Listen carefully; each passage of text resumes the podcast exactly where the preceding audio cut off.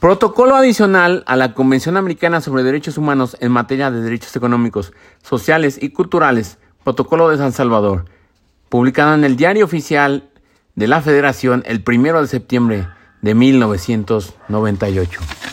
Y dice así, Protocolo adicional a la Convención Americana sobre Derechos Humanos en materia de derechos económicos, sociales y culturales, Protocolo de San Salvador. Protocolo de San Salvador. Preámbulo.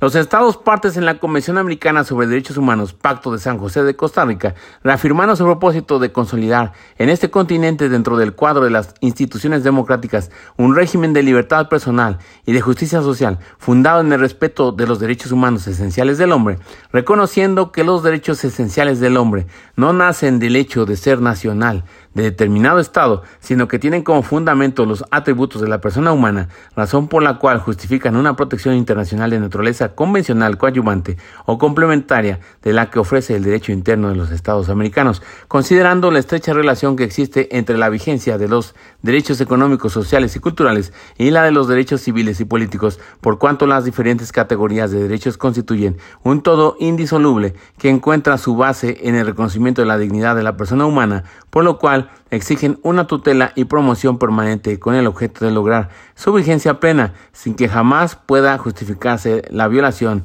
de unos en aras de la realización de otros reconociendo los beneficios que derivan del fomento y desarrollo de la cooperación entre los Estados y de las relaciones internacionales, recordando que con arreglo a la Declaración Universal de los Derechos Humanos y a la Convención Americana sobre Derechos Humanos, solo puede realizarse el ideal del ser humano libre, exento del temor y de la miseria, si se crean condiciones que permitan a cada persona gozar de sus derechos económicos, sociales y culturales, tanto como de sus derechos civiles y políticos, teniendo presente que si bien los derechos económicos, sociales y culturales fundamentales han sido reconocidos en anteriores instrumentos internacionales, tanto de ámbito universal como regional. Resulta de gran importancia que estos sean reafirmados, desarrollados, perfeccionados y protegidos en función de consolidar en América, sobre la base del respeto integral a los derechos de la persona, el régimen democrático representativo del gobierno, así como el derecho de sus pueblos al desarrollo, a la libre determinación y a disponer libremente de sus riquezas y recursos naturales, y considerando que la Convención Americana sobre Derechos Humanos establece que puede someterse a la consideración de los Estados partes reunidos eh, con ocasión de la Asamblea General de la Organización de los Estados Americanos proyectos de protocolos adicionales a esta convención con la finalidad de incluir progresivamente en el régimen de protección de la misma otros derechos y libertades. Repetimos, eh, considerando que la Convención Americana sobre Derechos Humanos establece que pueden someterse a la consideración de los Estados partes reunidos con ocasión de la Asamblea General de la Organización de los Estados Americanos proyectos de protocolos adicionales a esta convención con la finalidad de incluir progresivamente en el régimen de protección de la misma otros derechos y libertades. Han convenido en el siguiente protocolo adicional a la Convención Americana sobre Derechos Humanos, Protocolo de San Salvador. Artículo 1. Obligación de adoptar medidas. Los Estados partes en el presente protocolo adicional a la Convención Americana sobre Derechos Humanos se comprometen a adoptar las medidas necesarias tanto de orden interno como mediante la cooperación entre los Estados, especialmente económica y técnica, hasta el máximo de los recursos disponibles y tomando en cuenta su grado de desarrollo, a fin de lograr progresivamente y de conformidad con la legislación interna la plena efectividad de los derechos que se reconocen en el presente protocolo. Artículo 2. Obligación de adoptar disposiciones de derecho interno. Si el ejercicio de los derechos establecidos en el presente protocolo no estuviera ya garantizado por disposiciones legislativas o de otro carácter, los Estados partes se comprometen a adoptar con arreglo a sus procedimientos constitucionales y a las disposiciones de este protocolo las medidas legislativas o de otro carácter que fueran necesarias para hacer efectivos tales derechos. Artículo 3. Obligación de no discriminación. Los Estados partes en el presente protocolo se comprometen a garantizar el ejercicio de los derechos que en él se enuncian sin discriminación alguna por motivos de raza, color, sexo, idioma, religión, opiniones políticas o de cualquier otra índole, origen nacional o social, posición económica, nacimiento o cualquier otra condición social. Artículo 4. No admisión de restricciones no podrá restringirse o menoscabarse ninguno de los derechos reconocidos o vigentes en un Estado en virtud de su legislación interna o de convenciones internacionales a pretexto de que el presente protocolo no los reconoce o los reconoce en menor grado. Artículo 5. Alcance de las restricciones y limitaciones. Los Estados partes solo podrán establecer restricciones y limitaciones al goce y ejercicio de los derechos establecidos en el presente protocolo mediante leyes promulgadas con el objeto de preservar el bienestar general dentro de una sociedad democrática en la medida que no contradiga el propósito y razón de los mismos. Artículo 6. Derecho al trabajo. Artículo 6. Derecho al trabajo.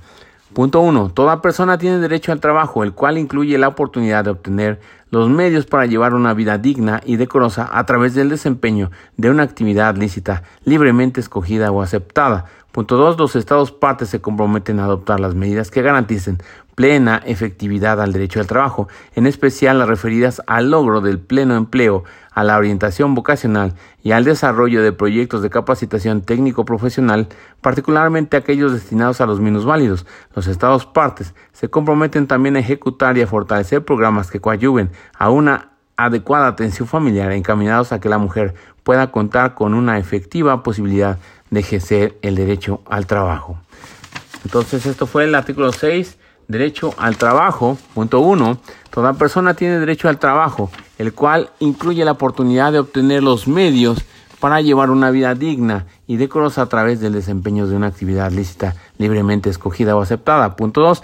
Los Estados partes se comprometen a adoptar las medidas que garanticen plena efectividad al derecho al trabajo, en especial las referidas al logro del pleno empleo, a la orientación vacacional y al desarrollo de proyectos de capacitación técnico profesional, particularmente aquellos destinados a los válidos. Los Estados partes se comprometen también a ejecutar y a fortalecer programas que coadyuven a una adecuada atención familiar encaminados a que la mujer pueda contar con una efectiva posibilidad de ejercer el derecho al trabajo. Artículo 7. Condiciones justas, equitativas y satisfactorias de trabajo. Los Estados partes de la presente protocolo reconocen que el derecho al trabajo al que se refiere el artículo anterior supone que toda persona goce del mismo en condiciones justas, equitativas y satisfactorias, por lo cual dichos estados garantizarán en sus legislaciones nacionales de manera en particular a una remuneración que asegure como mínimo a todos los trabajadores condiciones de subsistencia digna y decorosa para ellos y sus familias y un salario equitativo e igual por trabajo igual sin ninguna distinción b el derecho de todo trabajador a seguir su vocación y a dedicarse a la actividad que mejor responda a sus expectativas y a cambiar de empleo de acuerdo con la reglamentación nacional respectiva. C. El derecho del trabajador a la promoción o ascenso dentro de su trabajo, para lo cual se tendrá en cuenta sus calificaciones, competencia, probidad y tiempo de servicio. D. La estabilidad de los trabajadores en sus empleos, de acuerdo con las características de las industrias y profesiones y con las causas de justa separación. En caso de despido injustificado, el trabajador tendrá derecho a una indemnización o a la readmisión en el empleo o cualquier otra prestación prevista por la legislación nacional. E. La seguridad e higiene en el trabajo. F. La prohibición de trabajo nocturno o en labores insalubres o peligrosas a los menores de 18 años y en general en todo trabajo que pueda poner en peligro su salud, seguridad o moral. Cuando se trate de menores de 16 años, la jornada de trabajo deberá subordinarse a las disposiciones sobre educación obligatoria y en ningún caso podrá constituir un impedimento para la asistencia escolar o ser una limitación para beneficiarse de la instrucción recibida. G. La limitación razonable de las horas de trabajo, tanto diarias como semanales. Las jornadas serán menor, de menor duración cuando se trate de trabajos peligrosos, insalubres o nocturnos. H. El descanso, el disfrute del tiempo libre, las vacaciones pagadas, así como la remuneración de los días feriados nacionales. Repetimos, artículo 7, condiciones justas, equitativas y satisfactorias de trabajo. Los Estados partes en el presente protocolo reconocen que el derecho al trabajo al que se refiere el artículo anterior supone que toda persona goce del mismo en condiciones justas, equitativas y satisfactorias, para lo cual dichos estados garantizarán en sus legislaciones nacionales de manera particular a una remuneración que asegure como mínimo a todos los trabajadores condiciones de subsistencia digna y decorosa para ellos y sus familias y un salario equitativo e igual por trabajo igual sin ninguna distinción. B. El derecho de todo trabajador a seguir su vocación y a dedicarse a la actividad que mejor responda a sus expectativas y a cambiar de empleo de acuerdo con la reglamentación nacional respectiva. C. El derecho del trabajador a la promoción o ascenso dentro de su trabajo, para lo cual se tendrá en cuenta sus calificaciones, competencia, probidad y salud y tiempo de servicio. D. la estabilidad de los trabajadores en sus empleos de acuerdo con las características de la industria y profesiones y con las causas de justa separación. En casos de despido injustificado, el trabajador tendrá derecho a una indemnización o a la readmisión en el empleo o a cualquier otra prestación prevista por la legislación nacional. E. La seguridad e higiene en el trabajo. F. La prohibición de trabajo nocturno o en labores insalubres o peligrosas a los menores de 18 años y en general de todo trabajo que pueda poner en peligro su salud, seguridad o moral. Cuando se trate de menores de 16 años, la jornada de trabajo deberá subordinarse a las disposiciones sobre educación obligatoria y en ningún caso podrá constituir un impedimento para la asistencia escolar o ser una limitación para beneficiarse de la instrucción de vida. G. La limitación razonable de las horas de trabajo, tanto diarias como semanales. Las jornadas serán de menor duración cuando se trabaje en trabajos peligrosos, insalubres o nocturnos. H. El descanso, el disfrute del tiempo libre, las vacaciones pagadas, así como la remuneración de los días feriados nacionales. Artículo 8. Derechos sindicales. 1. Los Estados partes garantizarán a. El derecho de los trabajadores a organizar sindicatos y afiliarse a de su elección para la protección y promoción de sus intereses. Como proyección de este derecho, los Estados partes permitirán a los sindicatos formar federaciones y confederaciones nacionales y asociarse a los ya existentes, así como formar organizaciones sindicales internacionales y asociarse a la elección. Los Estados partes también permitirán que los sindicatos, federaciones y confederaciones funcionen libremente. B. El derecho a la huelga. Punto 2.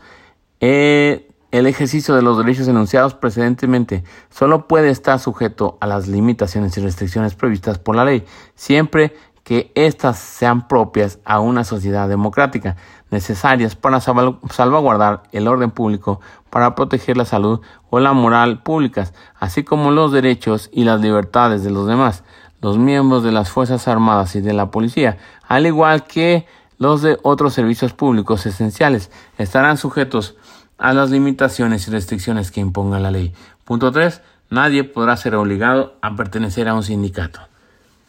Entonces, este fue el artículo 8, derechos sindicales. Punto 1, los estados partes garantizarán a el derecho de los trabajadores a, organización, a organizar sindicatos y afiliarse al de su elección para la protección y promoción de sus intereses. Como proyección de este derecho, los estados partes permitirán a los sindicatos formar federaciones y confederaciones nacionales y asociarse a los ya existentes, así como formar organizaciones sindicales internacionales y asociarse a la de su elección. Los Estados partes también permitirán que los sindicatos, federaciones y confederaciones funcionen libremente. B. El derecho a la huelga. 2. El ejercicio de los derechos enunciados precedentemente solo puede estar sujeto a las limitaciones y restricciones previstas por la ley siempre que éstas sean propias a una sociedad democrática necesarias para salvaguardar el orden público, para proteger la salud o la moral públicas, así como los derechos y las libertades de los demás, los miembros de las Fuerzas Armadas y de Policía, al igual que los de otros servicios públicos esenciales, estarán sujetos a las limitaciones y restricciones que imponga la ley. Punto 3 Nadie podrá estar obligado a pertenecer a un sindicato. Artículo 9. Derecho a la seguridad social. Punto 1. Toda persona tiene derecho a la seguridad social que la proteja contra las consecuencias de la vejez y de la incapacidad que la imposibilite física o mentalmente para obtener los medios para llevar una vida digna y decorosa. En caso de muerte del beneficiario, las prestaciones de seguridad social serán aplicables a sus dependientes. Punto 2. Cuando se trate de personas que se encuentran trabajando, el derecho a la seguridad social cubrirá al menos la atención médica y el subsidio o jubilación en casos de accidentes de trabajo o de enfermedad profesional. Y cuando se trate de mujeres, licencia retribuida por maternidad antes y después del parto. Artículo 9. Derecho a la seguridad social. Punto 1. Toda persona tiene derecho a la seguridad social que la proteja contra las consecuencias de la vejez y la incapacidad que la imposibilite física o mentalmente para obtener los medios para llevar una vida digna y decorosa. En caso de muerte del beneficiario, las prestaciones de seguridad social serán aplicables a sus dependientes. Punto 2. Cuando se trata de personas que se encuentran trabajando, el derecho a la seguridad social cubrirá al menos la atención médica y el subsidio jubilación en casos de accidentes de trabajo o de enfermedad profesional. Y cuando se trata de mujeres, licencia retribuida por maternidad antes y después del parto. Artículo 10. Derecho a la salud. Punto 1. Toda persona tiene derecho a la salud, entendida como el disfrute del más alto nivel de bienestar físico, mental y social. Punto 1. Toda persona tiene derecho a la salud, entendida como el disfrute del más alto nivel de bienestar físico, mental y social. Punto 2. con el fin de hacer efectivo el derecho a la salud de los estados. Eh, partes se comprometen a reconocer la salud como un bien público y particularmente adoptar las siguientes medidas para garantizar este derecho. A. La atención primaria de la salud, entendiendo como tal la asistencia sanitaria esencial, pues al alcance de todos los individuos y familiares de la comunidad. B. La extensión de los beneficios de los servicios de salud a todos los individuos sujetos a la jurisdicción del Estado. C. La total inmunización contra las principales enfermedades infecciosas. D. La prevención y tratamiento de las enfermedades endémicas profesionales y de otra índole. E. La educación de la población sobre la prevención y tratamiento de los problemas de salud. Y F la satisfacción de las necesidades de salud de los grupos de más alto riesgo y que por sus condiciones de pobreza sean más vulnerables. Artículo 11. Derecho a un medio ambiente sano. 1. Toda persona tiene derecho a vivir en un medio ambiente sano y a contar con servicios públicos básicos. 2. Los Estados partes promoverán la protección, preservación y mejoramiento del medio ambiente. 12. Derecho a la alimentación. 1. Toda persona tiene derecho a una nutrición adecuada que le asegure la posibilidad de gozar del más alto nivel de desarrollo físico, emocional e intelectual. Dos, con el objeto de hacer efectivo este derecho y erradicar la desnutrición, los Estados partes se comprometen a perfeccionar los métodos de producción, aprovisionamiento y distribución de alimentos, para lo cual se comprometen a promover una mayor cooperación internacional de apoyo de las políticas nacionales sobre la materia. Artículo 13. Derecho a la educación. Punto 1. Toda persona tiene derecho a la educación. Punto 2. Los Estados partes en el presente protocolo convienen que la educación deberá orientarse hacia el pleno desarrollo de la personalidad humana y del sentido de su dignidad y deberá fortalecer el respeto por los derechos humanos, el pluralismo ideológico, las libertades fundamentales, la justicia y la paz. Convienen asimismo en que la educación debe capacitar a todas las personas para participar efectivamente en una sociedad democrática y pluralista, lograr una subsistencia digna, favorecer la comprensión, la tolerancia y la amistad entre todas las naciones y todos los grupos raciales, étnicos o religiosos, y promover las actividades en favor del mantenimiento de la paz. Punto 3. Los Estados partes en el presente protocolo reconocen que con el objeto de lograr el pleno ejercicio del derecho a la educación, A. La enseñanza primaria debe ser obligatoria y asequible, y asequible a todos gratuitamente. A. La enseñanza primaria debe ser obligatoria y asequible a todos gratuitamente. B. La enseñanza secundaria en sus diferentes formas, incluso la enseñanza secundaria técnica y profesional, debe ser generalizada y hacerse accesible a todos por cuantos medios sean apropiados y en particular por la implantación progresiva de la enseñanza gratuita. C. La enseñanza superior debe hacerse igualmente accesible a todos sobre la base de la capacidad de cada una por cuántos medios sean apropiados y en particular por la implantación progresiva de la enseñanza gratuita. D. Se deberá fomentar o intensificar en la medida de lo posible la educación básica para aquellas personas que no hayan recibido o terminado el ciclo completo de instrucción primaria. E. Se deberá establecer programas de enseñanza diferenciada para los válidos a fin de proporcionar una especial instrucción o formación a personas con impedimentos físicos o deficiencias mentales. 4. Conforme con la legislación interna de los estados partes, los padres tendrán derecho a escoger el tipo de educación que habrá de darse a sus hijos, siempre que ella se adecue a los principios enunciados precedentemente. 5. Nada de lo dispuesto en este protocolo se interpretará como una restricción de la libertad de los particulares y entidades para establecer y dirigir, instituciones de enseñanza de acuerdo con la legislación interna de los Estados partes. Artículo 14. Derecho a los beneficios de la cultura. Punto 1. Los Estados partes en el presente protocolo reconocen el derecho de toda persona a A. Participar en la vida cultural y artística de la comunidad. B. Gozar de los beneficios del progreso científico y tecnológico. C. Beneficiarse de la protección de los intereses morales y materiales que le correspondan por razón de las producciones científicas, literarias o artísticas de que sea autora. 2 entre las medidas de los Estados partes en el presente protocolo deberán adoptar para asegurar el pleno ejercicio de ese derecho figurarán las necesarias para la conservación, el desarrollo y la difusión de la ciencia, la cultura y el arte. 3. Los Estados partes en el presente protocolo se comprometen a respetar la indispensable libertad para la investigación científica y para la actividad creadora. 4. Los Estados partes en el presente protocolo reconocen los beneficios que se derivan del fomento y desarrollo de la cooperación y de las relaciones internacionales en cuestiones científicas, artísticas y culturales, y en este sentido se comprometen a propiciar una mayor cooperación internacional sobre la materia. Artículo 15. Derecho a la constitución y protección de la familia. Punto 1. La familia es el elemento natural y fundamental de la sociedad y debe ser protegido por el Estado, quien deberá velar por el mejoramiento de su situación moral y material. Punto 2. Toda persona tiene derecho a constituir familia, el que ejercerá de acuerdo con las disposiciones de la correspondiente legislación interna. Punto 3. Los estados parte mediante el presente protocolo se comprometen a brindar adecuada protección al grupo familiar y en especial a A.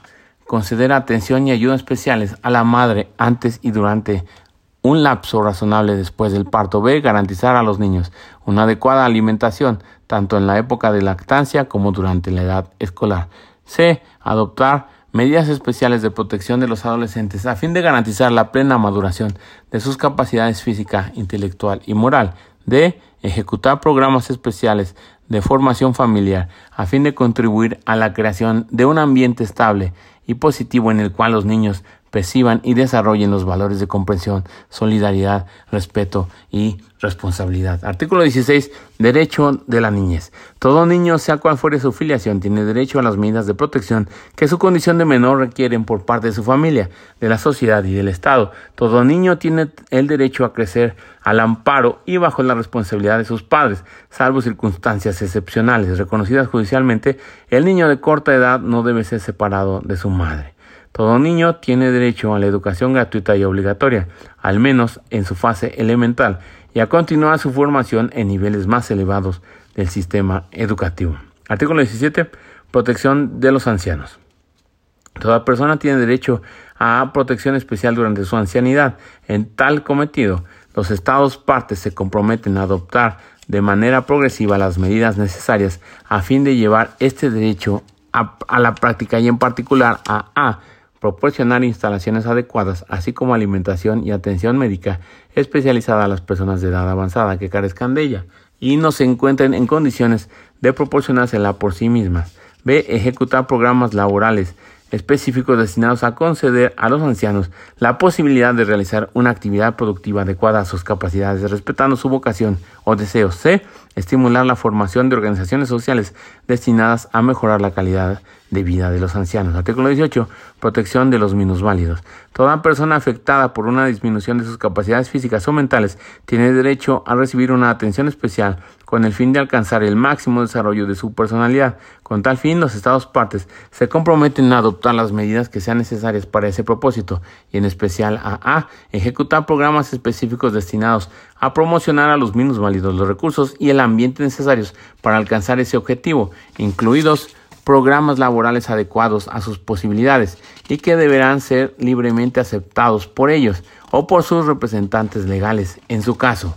B. Proporcionar formación especial a los familiares de los válidos a fin de ayudarlos a resolver los problemas de convivencia y convertirlos en agentes activos del desarrollo físico, mental y emocional de estos. C. Incluir de manera prioritaria en sus planes de desarrollo urbano la consideración de soluciones a los requerimientos específicos generados por las necesidades de este grupo. D. Estimular la formación de organizaciones sociales en las que los válidos puedan desarrollar una vida plena. Artículo 19. Medios de protección. Punto 1. Los estados partes en el presente protocolo se comprometen a presentar de conformidad con lo dispuesto por este artículo y por las correspondientes normas que al efecto deberá elaborar la Asamblea General de la Organización de los Estados Americanos informes periódicos respecto de las medidas progresivas que hayan adoptado para asegurar el debido respeto de los derechos consagrados en el mismo protocolo. Punto 2. Todos los informes serán representados al secretario eh, general de la Organización de los Estados Americanos, quien los transmitirá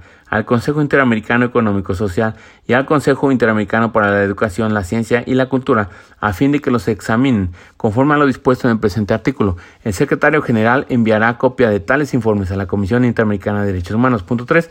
El secretario general de la Organización de los Estados Americanos transmitirá también a los organismos especializados el sistema interamericano, de los cuales sean miembros los estados partes en el presente protocolo, copias de los informes enviados o de las partes pertinentes de estos en la medida en que tengan relación con materias que sean de, la competencia de dichos organismos, conforme a sus instrumentos constitutivos. Punto 4. Los organismos especializados del sistema interamericano podrán presentar al Consejo Interamericano Económico y Social y al Consejo Interamericano para la Educación, la Ciencia y la Cultura informes relativos al cumplimiento de las disposiciones del presente protocolo en el campo de sus actividades. Punto 5. Los informes anuales que presenten a la Asamblea General el Consejo Interamericano Económico y Social y el Consejo Interamericano para la Educación, la Ciencia y la Cultura contendrán un resumen de la información recibida de los Estados partes en el presente protocolo y de los organismos especializados acerca de las medidas progresivas adoptadas a fin de asegurar el respeto de los derechos reconocidos en el propio protocolo y las recomendaciones de carácter general que al respecto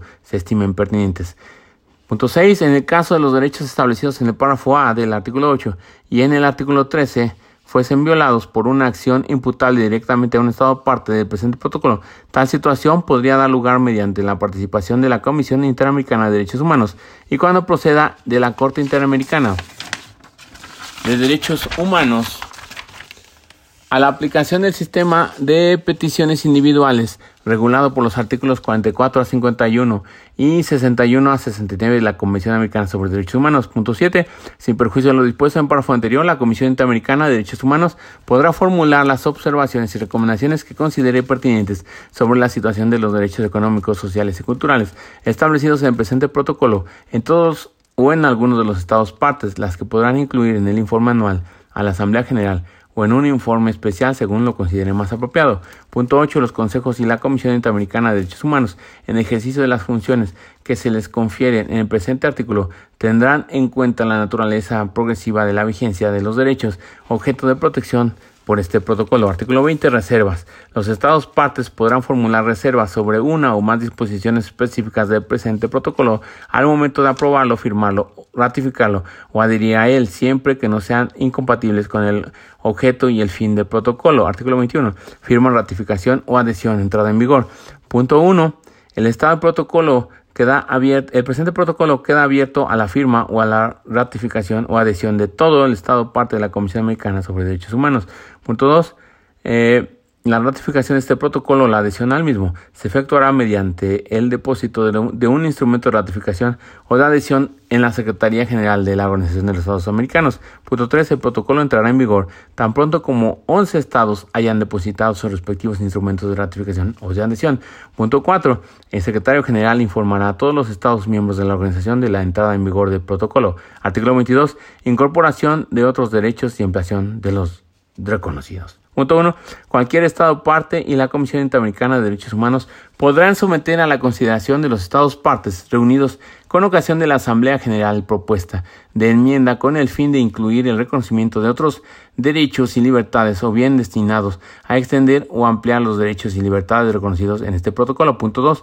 Las enmiendas entrarán en vigor para los estados ratificantes de las mismas en la fecha en que se haya depositado el respectivo instrumento de ratificación que corresponda al número de las dos tercios de los estados partes de este protocolo. En cuanto al resto de los estados partes, entrará en vigor en la fecha en que depositen sus respectivos instrumentos de ratificación. Y bueno, pues entonces tenemos que este fue el protocolo de San Salvador. Y sin más por el momento, se despide tu amigo Nomo. Arrivederci.